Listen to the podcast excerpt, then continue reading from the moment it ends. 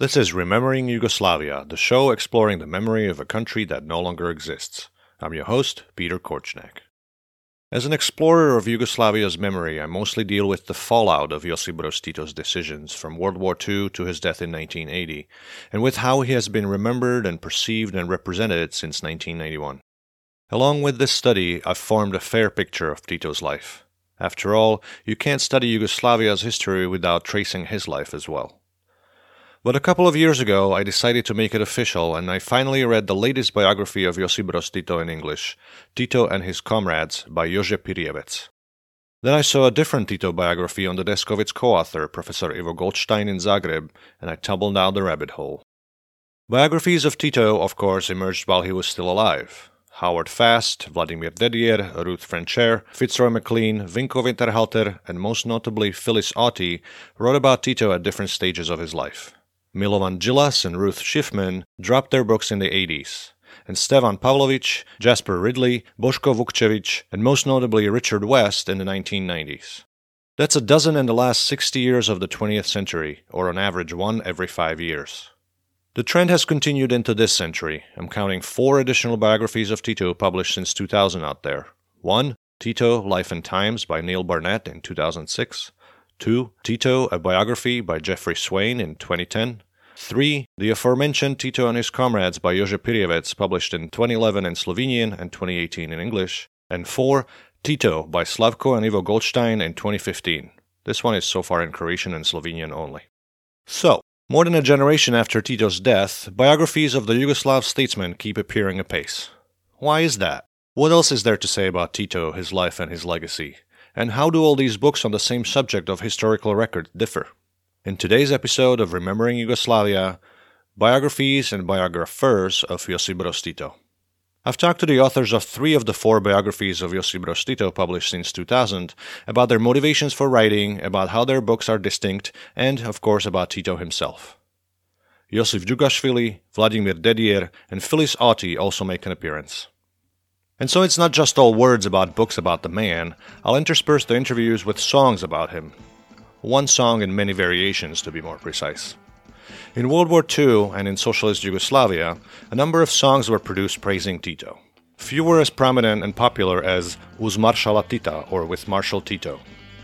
The 1943 song praises Tito, the heroic son, as the fearless leader of fearless Slavic fighters raising their fists at slanderers and then up into the sky. I found no fewer than 11 versions of the song. I'll kick things off with Kids Pop Hor Choir's rendition I recorded at their practice in Podgorica. In addition to 3 instrumentals of various styles, you'll then hear an English version of Unknown Provenance, a Slovak version by an unknown Vojvodina choir, a metal version by the band Chávez, another wild remix, a remix by Young Bosnia, a version sung during Tito's visit to North Korea, and finally a popular choral version. I've embedded all these tunes in the episode blog post, which you can find at rememberingyugoslavia.com/podcast. Before we get to it, like all the past and upcoming episodes of Remembering Yugoslavia, this episode is brought to you by you. Thank you to everyone who has signed up to support me and Remembering Yugoslavia on Patreon. Today I welcome new supporters Jenny, Sanyin, and Sonia. If you like the show and wish to support its production, join these generous people at patreon.com/rememberingyugoslavia. Or donate one time at paypal.me/rememberingyou. That's remembering Y-U.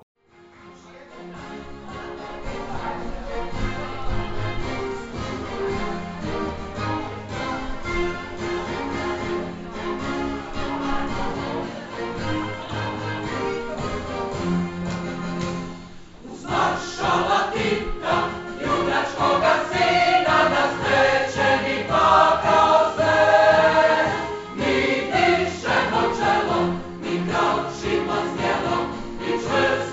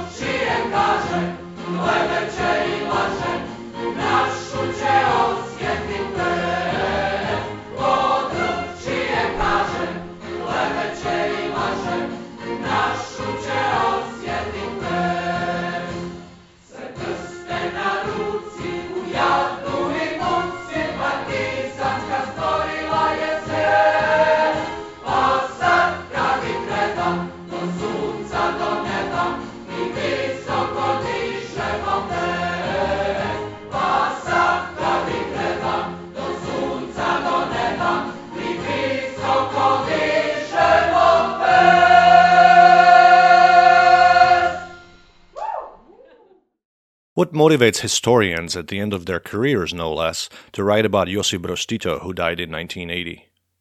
Historian Ivo Goldstein at the University of Zagreb, whom you may remember from episode 13, Croatia's Political Tragedy, co-wrote the book Tito with his father Slavko, who died in 2017. Why? Because as I was professor of the Croatian history of the 20th century, that history, particularly that of the history of the Second World War and the history of socialistic Croatia, is in fact reflected in the biography of Tito. And Tito's biography is reflected in the Croatian history of that period. So speaking or analyzing, writing about the general Croatian history, you're writing about Tito. And then I started to analyze, to think what is behind. Where is that Tito? Who is Tito? How to approach his biography. Was he dictator, or was he liberal? Was he a communist or a liberal communist? How to define Titoism. And that was what he created in socialistic Yugoslavia, etc., etc. So there is a list of questions which I tried to put on the table and try to answer them.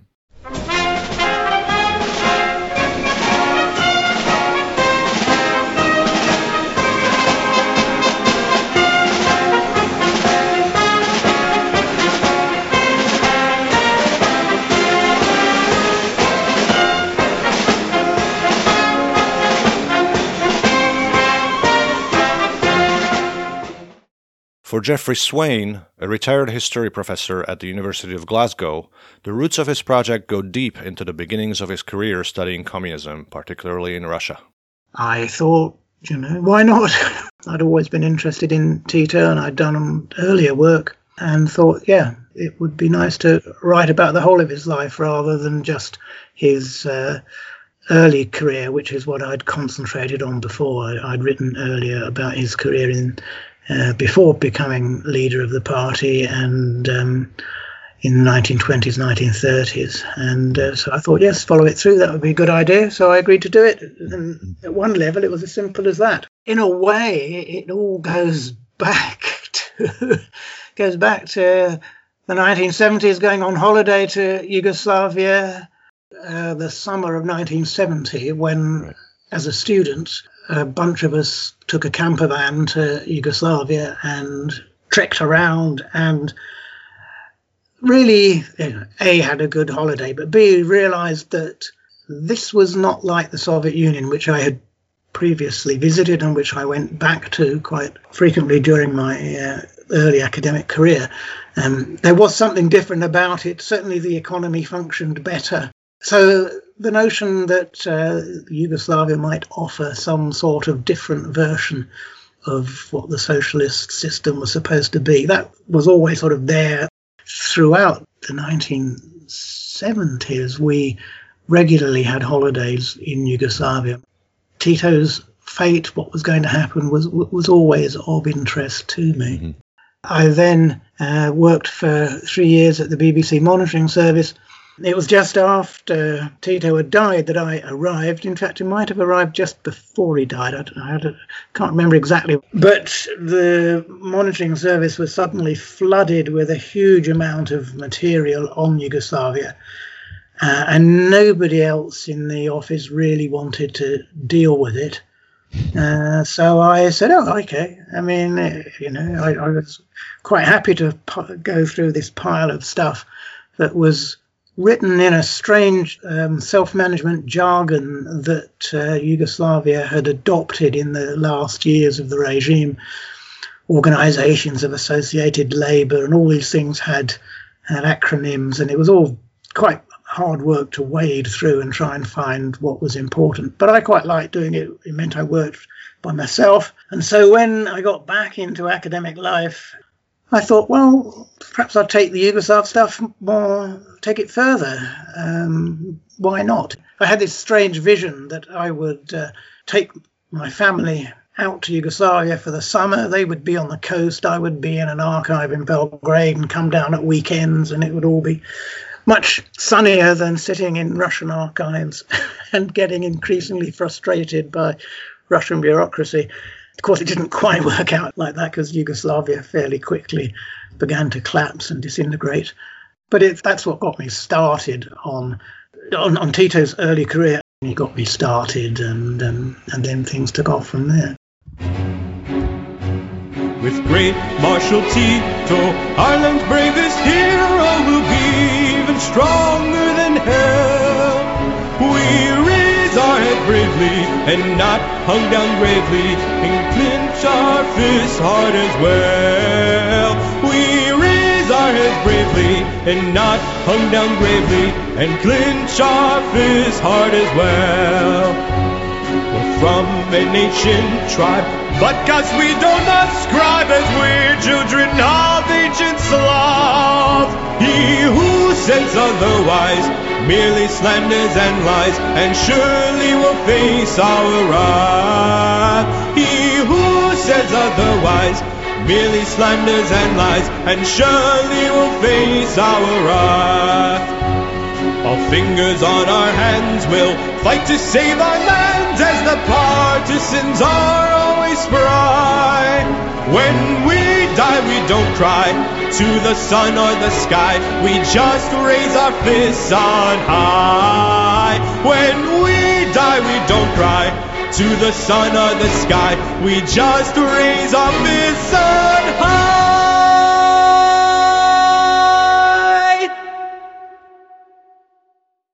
Of the three biographies we're discussing today, I only read Jože Pirjevec's Tito and His Comrades.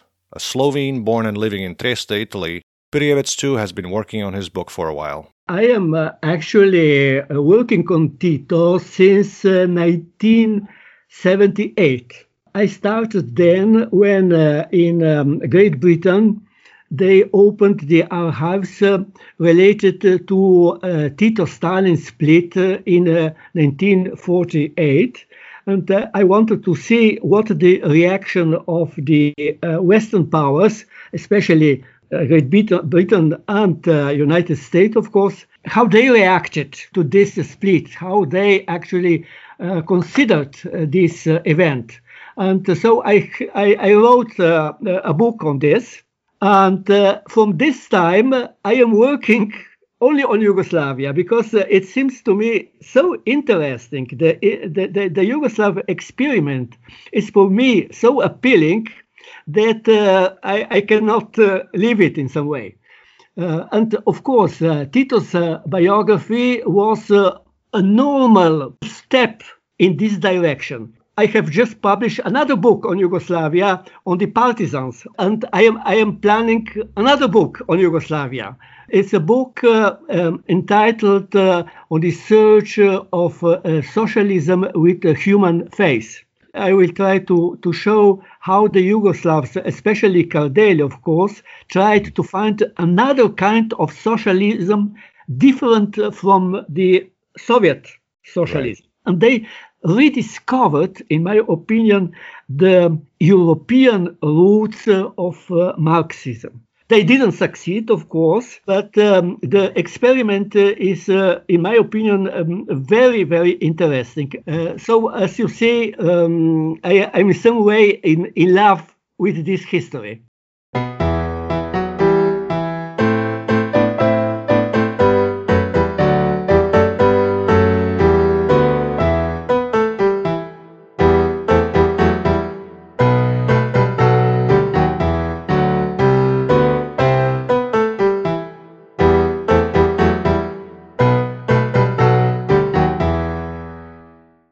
In a way, all three biographies took some 40 years to write. My father wrote first version of biography of Tito till 1937, in 1981. He had ambition to write Tito's biography till the end, but as he was working very hard, he wrote that first version. In 1981, it was published by one of the leading magazines, weekly magazines, in 5 or 6 parts. At one point, I saw that text. That means after 25 or even 30 years. And I told my father, you see, you have first version. It's not text which you can publish today any longer, but it can be a basis. So my father upgraded it in many aspects, and I worked on the Tito's biography from 37 till his death. So we published it in Zagreb in 2015. Then we had Serbian and we had Slovenian edition. Unfortunately, we didn't manage to sell it abroad. There is Pirjevec's biography of Tito. We, in a way, came 2 or 3 years after his biography, and he succeeded because there was lacking a good biography of Tito. He filled that space, and in a way with the publishers were saying, listen, we have recently published, or somebody recently published Tito's biography, so we are not interested. When did I start the book? About 2005. That was all done remotely. Okay. One of the things about Glasgow University Library is that it is very well funded in Central and East European studies, and although they hadn't kept the library completely up to date throughout the 1970s and 80s, they had Yugoslav scholars there who had subscribed to all the basic journals and newspapers. So reading runs of journals, reading runs of newspapers, you could just do from Glasgow. It was all there. There wasn't any need to go back to Yugoslavia to do that. Okay. It's all based on rereading of materials and my brain. I was always interested in it, in Yugoslavia, as a communist experiment as much as just a Yugoslav experiment.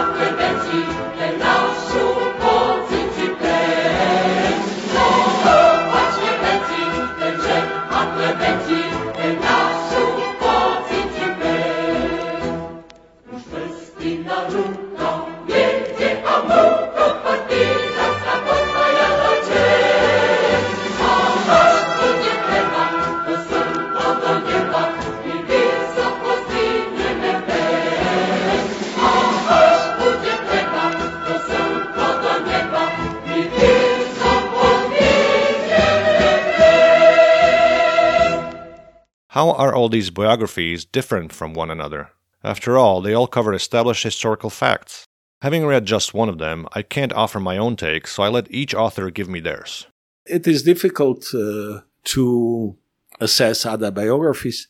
First of all, many of those good biographies which were written before were not taking account the last periods of Tito's life. For example, Dedijer's biography and some others which were published abroad, or didn't take into account the post-Tito developments after Tito's death, which are also very important for understanding Tito's personality and his politics. In certain aspects, Pirjevec's biography is a good one. In certain aspects, we saw Tito's person and his biography in a different manner. Pirjevec was living in Italy. He didn't fully understand the challenges and everyday life in the communist society. So this is what he was lacking. Although he was living in Trieste, that is on the border with Yugoslavia, I think that this atmosphere, this whole concept of living and surviving in the communist society and living under Tito gives us let's say, advantage of how to understand Tito compared to what Pirjevec was saying and writing?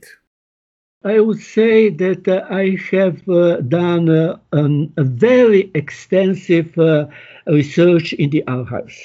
I have been in Moscow, in the Russian archives, of course, in Yugoslavia, in Belgrade, Zagreb, and Ljubljana, where they have a large amount of documents collected by Vladimir Dedijer, who was the first biographer of Tito.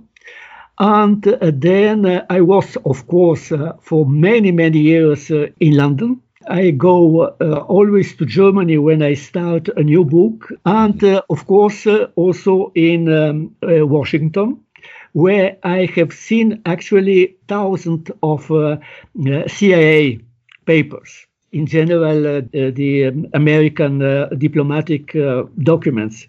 So this is the main, let's say, characteristic of my book. It is based on enormous archival research.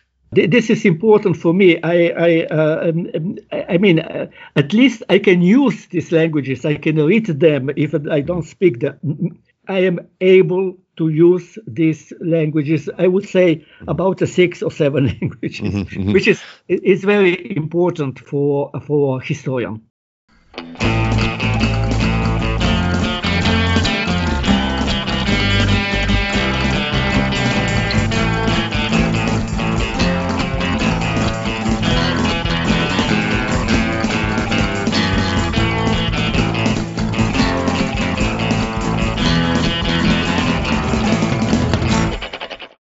I tried to distance myself from the sort of Phyllis Auty. He was a great man, and then the sort of reverse of that. He was the worst sort of horror that ever fell on Yugoslavia, and I tried to take him seriously as a communist politician and as a politician more generally, and. I certainly strove to be judicious and balanced. I'm not sure you can say that of some of the other biographies, because they do tend to take a rather pro or anti line.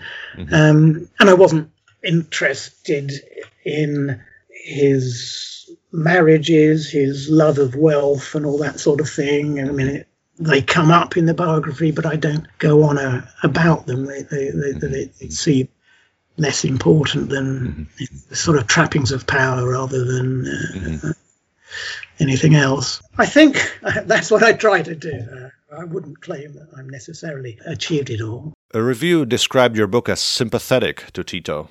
It is sympathetic because I was certainly sympathetic to the project of trying to build an alternative to Stalin's communist state, one that at least tried to get closer to some of Marx's ideas about workers being in charge or having some responsibility for their own destiny, trying to see workers' control as a practical way of confronting alienation. If alienation is intrinsic to capitalist society, well, can you overcome it? Is there some way? Certainly the Soviet system created a different way of alienating people's labour. So at a sort of theoretical level, I was interested in the project. I hope I wasn't blinded to the failings and or the ultimate failure of the experiment.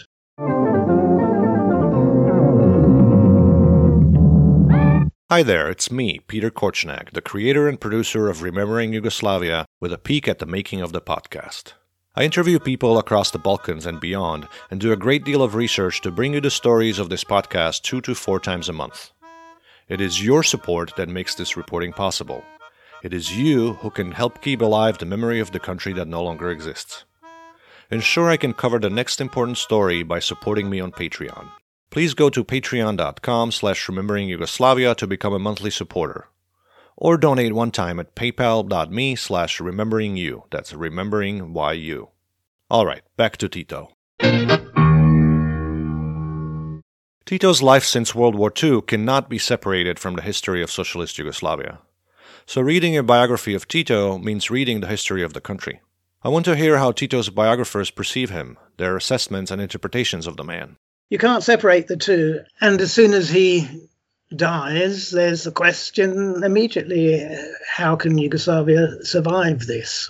And, obviously it wasn't inevitable that it would degenerate into such ghastly fighting, but it was an obvious question. What's holding this together? If it's not Tito when he goes, how's it all going to hang together? So you write a biography of Tito, but you're really writing about Yugoslavia from the beginning to the end. Yugoslavia was unable to survive. Nobody was so strong and so intelligent to keep Yugoslavia together, because it was too complicated country with nationalities that had different memories, different histories, different religions, and so on. So, in my opinion, the disappearance of Yugoslavia was necessary. But I think that this endeavor, this struggle of Tito and his comrades to find another way of socialism, to create a society which should be just for everybody, is still in some way important. As I told you, they failed. They were not able, actually, to evolve into a democratic, free society. And this is the biggest mistake of Tito. Tito, at a certain point, blocked this development. We had at the end of the 60s, at the beginning of the 70s, in Yugoslavia, a very interesting, political situation where young people, very intelligent, capable leaders were trying to transform the country in a democratic country. Tito has stopped this, so that he was not without faults. I would even say that he has, at the very end, he has created Yugoslavia, but he has also ruined it. Tito's Yugoslavia made possible for those different nations to cooperate or to, in a way, to balance their politics. In the war and after the war, we see that those nations simply cannot live together without, a person who is above all this, trying to compromise among them. So when Tito died, I assessed him much worse than I am assessing him today. I think that he was capable, with his tools as a communist, as a Bolshevik, as if you want, he had certain tools, he has certain capabilities to keep these nations together and to keep them in a state where no big conflicts will erupt. Without him, it wasn't possible.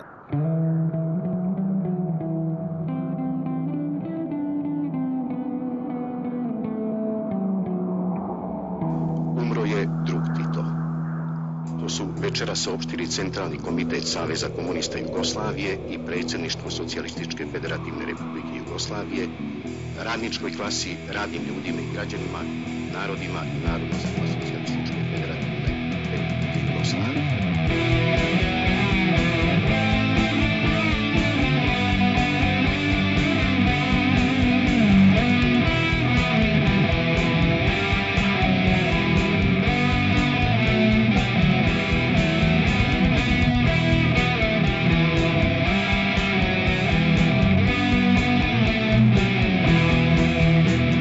Uzmaršala Tita, junačkoga sina, nas neće ni pakao svijest. Dižemo čelo I kročimo smjelo, čvrsto stižemo pesmi. Dižemo čelo I kročimo smjelo, čvrsto stižemo pesmi.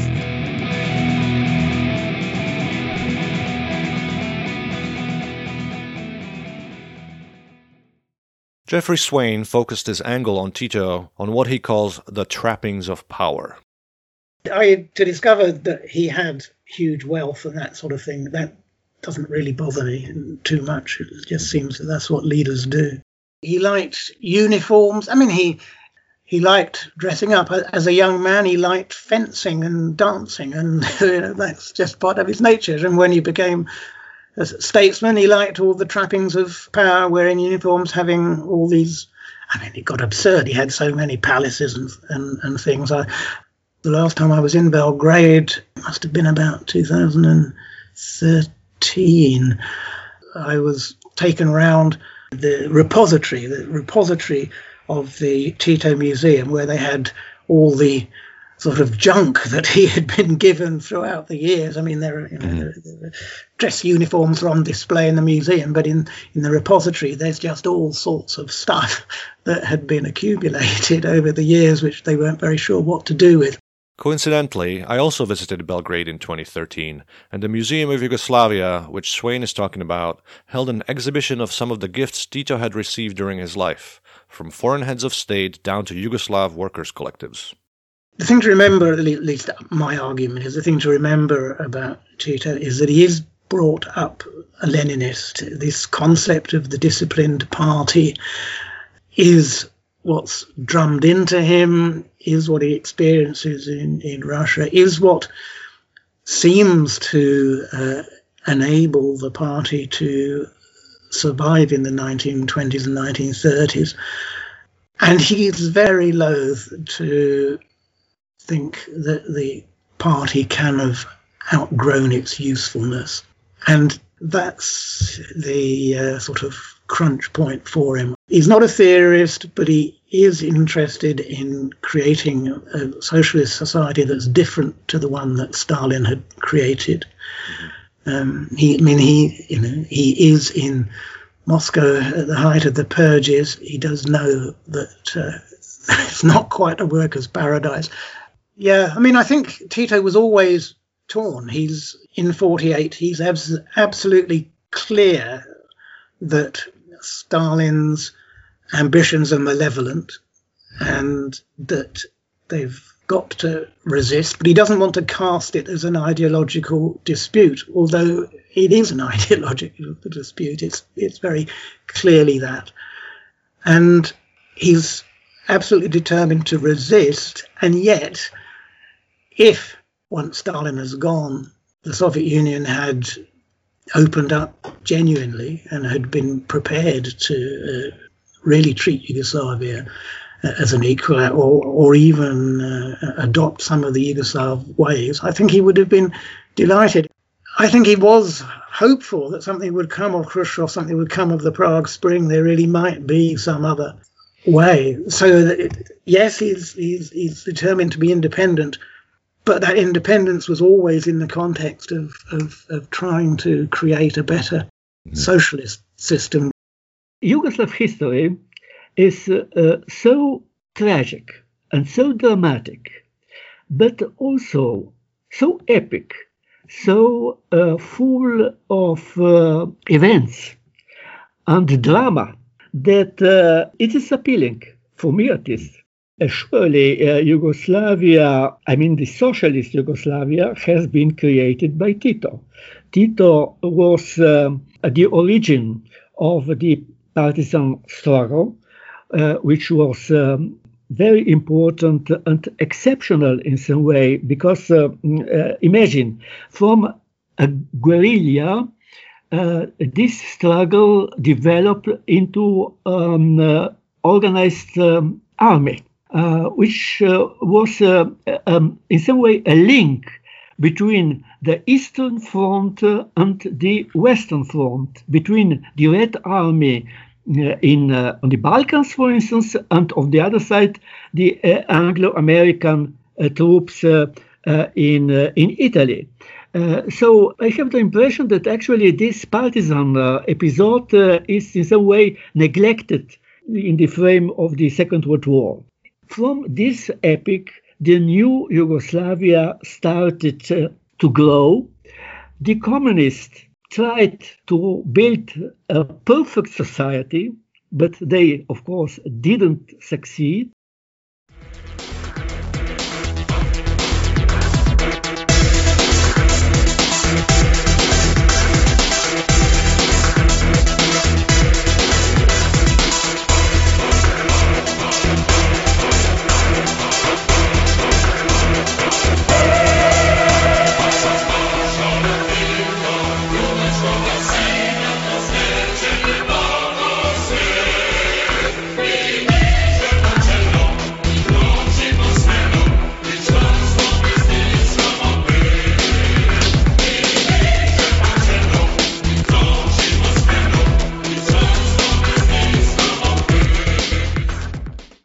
Tito's Cold War policy of non-alignment positioned Yugoslavia as a world power in a way. It is this foreign policy achievement that continues to fascinate historians. Tito was the first to see the danger of the existence of two blocks, of two enemy blocks, Western and Eastern. And he said, we have to overcome this situation. And therefore, he tried to create this movement of Asian, African countries, which were liberating themselves from colonialism and succeeded in some way. Tito was in the end of the 50s, during the 60s and the 70s, a very important person on the international level. In my opinion, especially because he was able to go in touch to people in Africa, to people in Asia and also Latin America as equal. And this was something completely new. The white man was used to go to these countries as a missionary, especially as a colonialist. Tito had another attitude, and therefore he was so extremely successful. I suppose that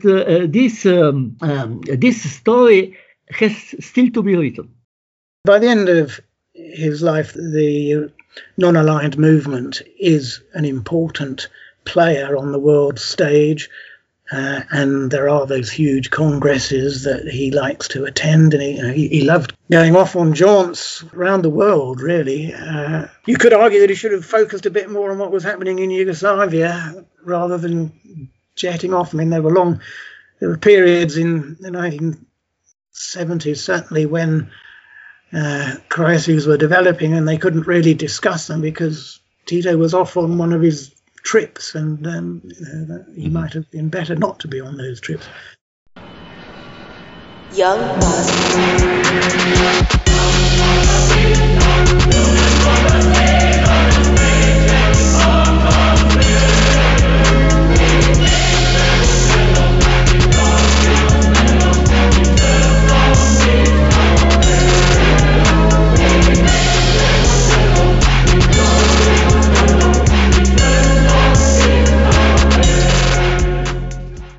So what is Tito's legacy? What did he leave behind?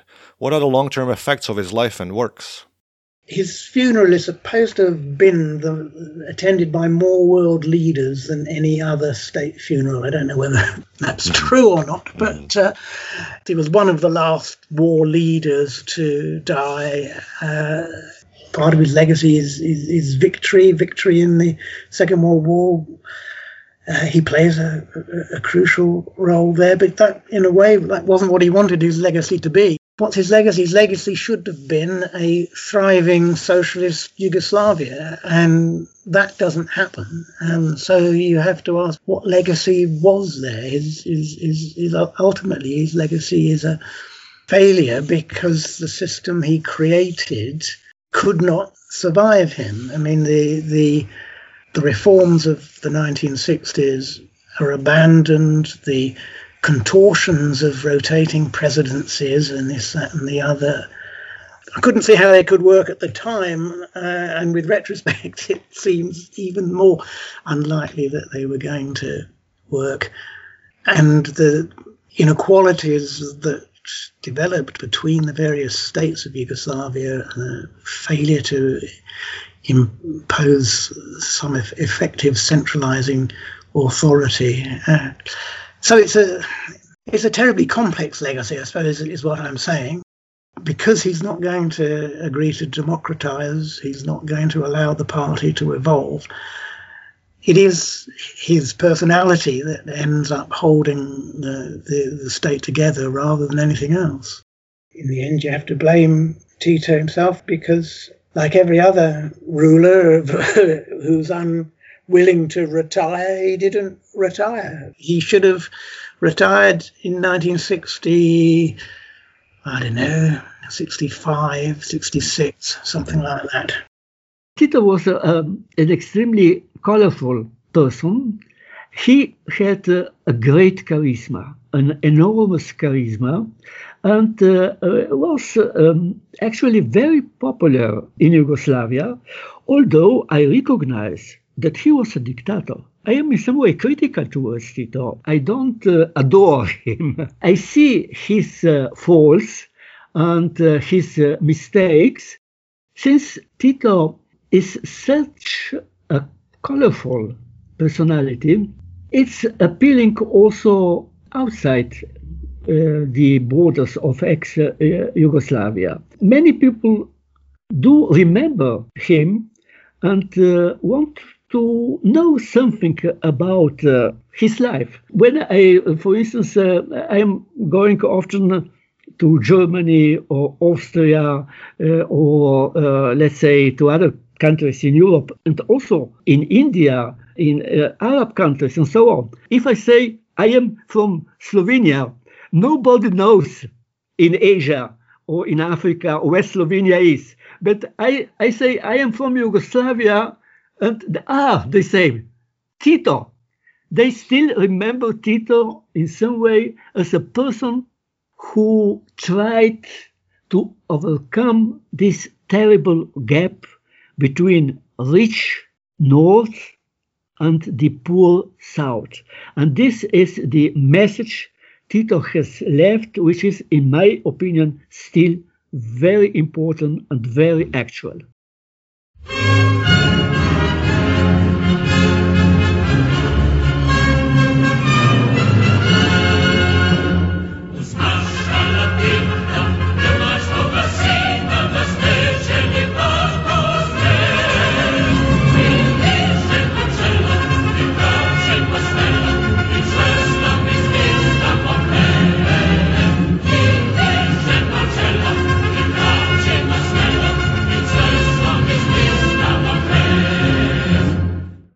The Croatian public is divided. There are extremists who are accusing Tito of genocide against the Croats at the end of the war, which is senseless because Tito was a Croat. He couldn't commit genocide against its own people. I think that the Croats, many or majority at least, sees that Tito was a great person of the world politics of the 20th century. On one hand, on the other hand, many youngsters mostly are losing the interest for Tito, living their own lives, not understanding that Tito is still important person for everyday life in Croatia, because despite all the problems, all the mistakes which he did and socialistic Yugoslavia did, Tito created a society where ambitions of different nations were in a way limited and balanced. And he created a country in which for some time we could live, let's say, a relatively normal life.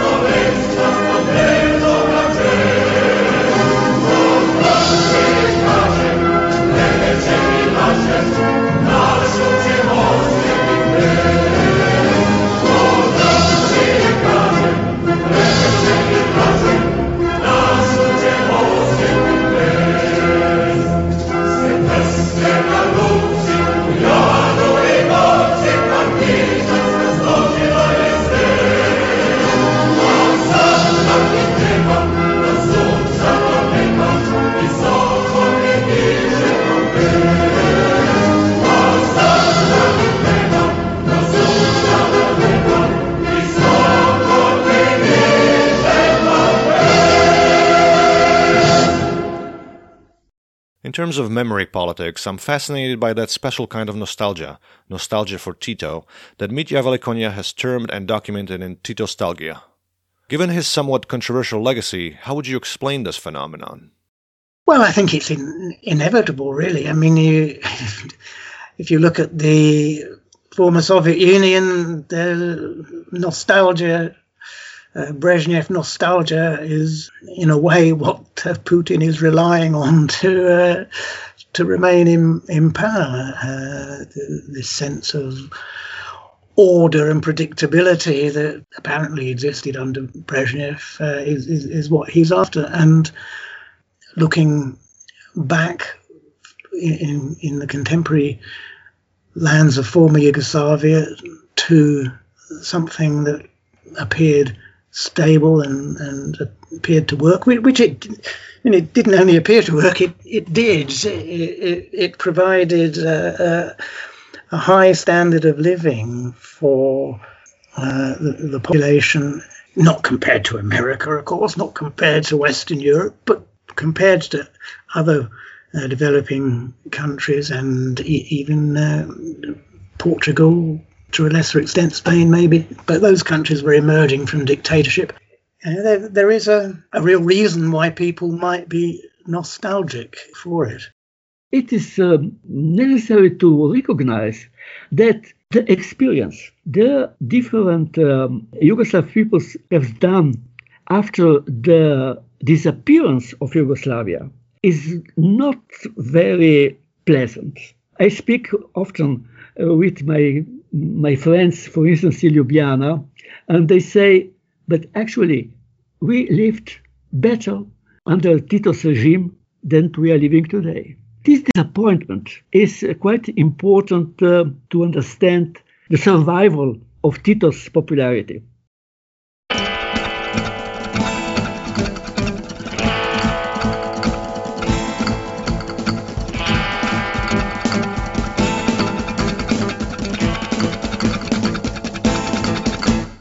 The persona of Josip Broz Tito, the cult of his personality, and his afterlife in the popular imagination continue to fascinate me. Don't get me wrong, you won't see me wearing a t-shirt with his likeness, but the 2020 calendar of the Josip Broz Tito Association of Jajce, featuring a photo of his on every 2-month leaf, hung in my studio all last year. On Facebook and Instagram, I like and follow as many Tito fan pages and profiles as I can, but you won't see me share or repost any of it. I read one biography of the man, but that's pretty much all I can manage, for another few years anyway. I secretly wish my disappeared homeland, Czechoslovakia, had a Tito of our own rather than the parade of apparatchiks we had to endure. And I quite openly wish that, in the absence of regime overthrow, we had gone Titoist after Stalin died. It wasn't meant to be, of course. My lesson, my personal take on Tito's legacy is this: you can go your own way.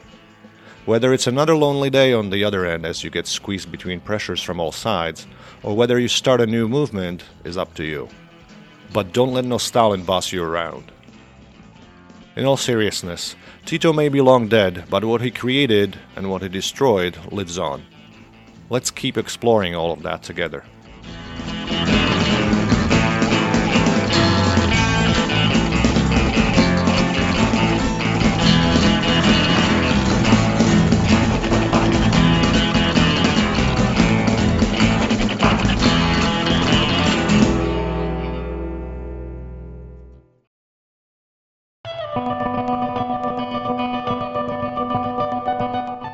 Next time on Remembering Yugoslavia. Yeah, before I photographed, I think nobody was interested in it. The explosion in the popularity of Yugoslav socialist monuments, the Spomenici, can be traced to a man from Belgium. A man from France has chipped in too. On the next episode of Remembering Yugoslavia, Spomenici and the photographers who photographed them. Tune in wherever you listen to podcasts and subscribe to make sure you don't miss out.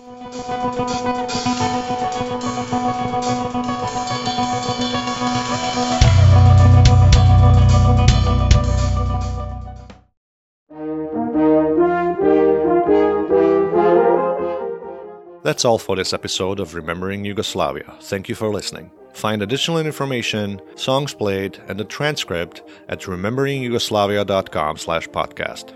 In the past couple of weeks, several appreciative listeners told me they'd been telling their friends about the Remembering Yugoslavia podcast. Do you have a friend who might like the show? Tell him about it. Outro music courtesy of Robert Petric, additional music by Pa and Petar Alargić, licensed under Creative Commons. All versions of Uzmaršala Tita played strictly for educational commentary purposes. Special thanks to Young Bosnia and Bojan Aleksić of Chávez for the song permissions.